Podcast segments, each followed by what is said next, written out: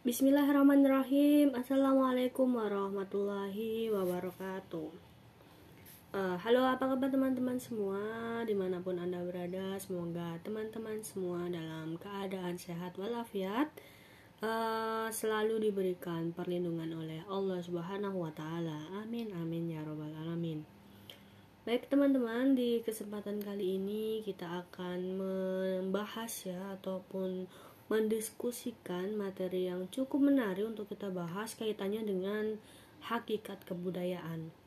Nah, mungkin teman-teman ya secara umum telah mengetahui kaitannya dengan apa itu kebudayaan berasal dari kata budaya ya, kemudian ditambah imbuhan ke dan juga an e, di akhiran an gitu ya.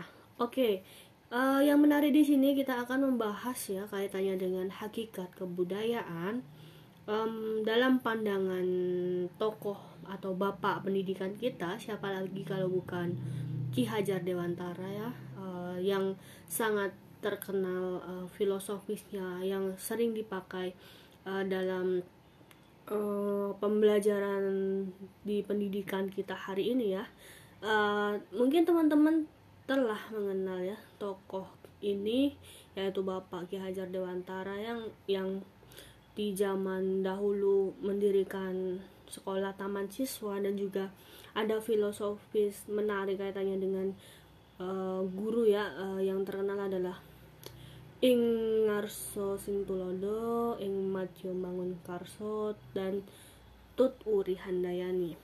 Oke, mungkin kita akan belajar ya sedikit mempelajari tentang pandangan Ki Hajar Dewantara uh, yakni kaitannya dengan hakikat kebudayaan. Oke, langsung saja teman-teman bahwa dalam upaya kita untuk mengetahui hakikat kebudayaan ini uh, kita kaji ya dari pandangan Ki Hajar Dewantara yaitu Bapak Pembangunan Pendidikan Nasional. Nah, ini menarik teman-teman tentang konsepnya mengenai kebudayaan nasional bahwa konsep Ki Hajar Dewantara ini dikenal dengan sebutan teori trikon. Menurut Ki Hajar Dewantara, kebudayaan berarti buah ya, buah budi manusia uh, yang merupakan hasil perjuangan manusia terhadap pengaruh yang kuat yaitu alam dan zaman atau kodrat dan masyarakat. Dalam perjuangannya tersebut terbukti kejayaan hidup manusia untuk mengatasi berbagai rintangan dan kesukaran guna mencapai keselamatan dan kebahagiaan yang pada lahirnya bersifat tertib dan damai. Rumusan tersebut mengandung beberapa hal yang penting ya teman-teman yaitu bahwa kebudayaan selalu bersifat kebangsaan atau nasional dan mewujudkan sifat atau watak kepribadian bangsa. Nah, watak atau sika, sifat inilah e, sifat kemerdekaan kebangsaan dalam arti kultural atau dalam arti budaya. Kemudian e, rumusan dari teori yang kedua adalah bahwa tiap-tiap kebudayaan menunjukkan keindahan dan tingginya adat kemanusiaan pada hidup masing-masing bangsa yang memilikinya. Keluhuran dan kehalusan hidup manusia tersebut selalu dipakainya sebagai ukuran. Dan eh, rumusan yang ketiga adalah bahwa tiap-tiap kebudayaan sebagai sebuah kemenangan manusia terhadap kekuatan alam dan zaman selalu memudahkan dan melancarkan hidupnya serta memberi alat-alat baru untuk meneruskan kemajuan hidup dan memudahkan serta memajukan dan mempertinggi taraf kehidupan. Nah, mungkin kita bertanya-tanya ya bagaimana usaha manusia untuk mengembangkan kebudayaannya. Nah, bahwa dalam pandangan Ki Hajar Dewantara ini uh, mengemukakan beberapa hal. Yang pertama bahwa pemeliharaan kebudayaan itu haruslah termaksud memajukan dan menyesuaikan kebudayaan dengan pergantian alam dan zaman. Yang kedua, oleh karena isolasi, kebudayaan akan mengalami kemunduran dan matinya hubungan kebudayaan dengan kodrat dan masyarakat.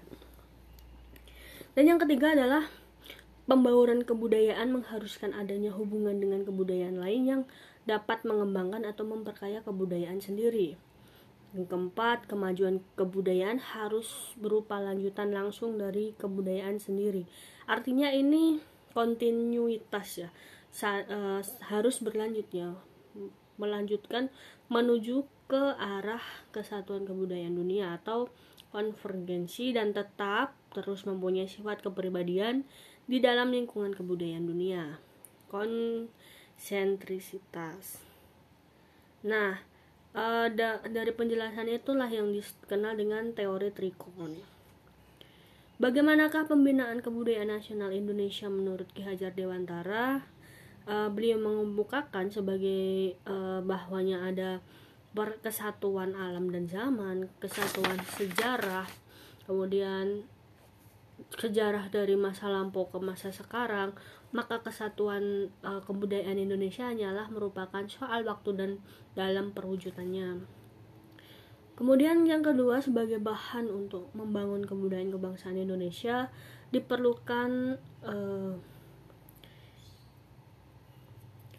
sari-sari ya uh, dan puncak-puncak kebudayaan yang terdapat di seluruh daerah Indonesia untuk dijadikan sebagai modal isinya. Yang ketiga adalah dari luar lingkungan kebangsaan perlu diambil bahan-bahan yang dapat mengembangkan dan memperkaya kebudayaan kita sendiri. Artinya bahwa dari lingkup misal di daerah kita ambil nilai-nilai uh, budaya daerah ya kemudian kita kembangkan untuk memperkaya kebudayaan kita sendiri. Keempat adalah uh, dimasukkan bahan-bahan baik kebudayaan daerah, kebudayaan asing perlu selalu diingat uh, syarat-syarat rekon dari perkembangan kebudayaan.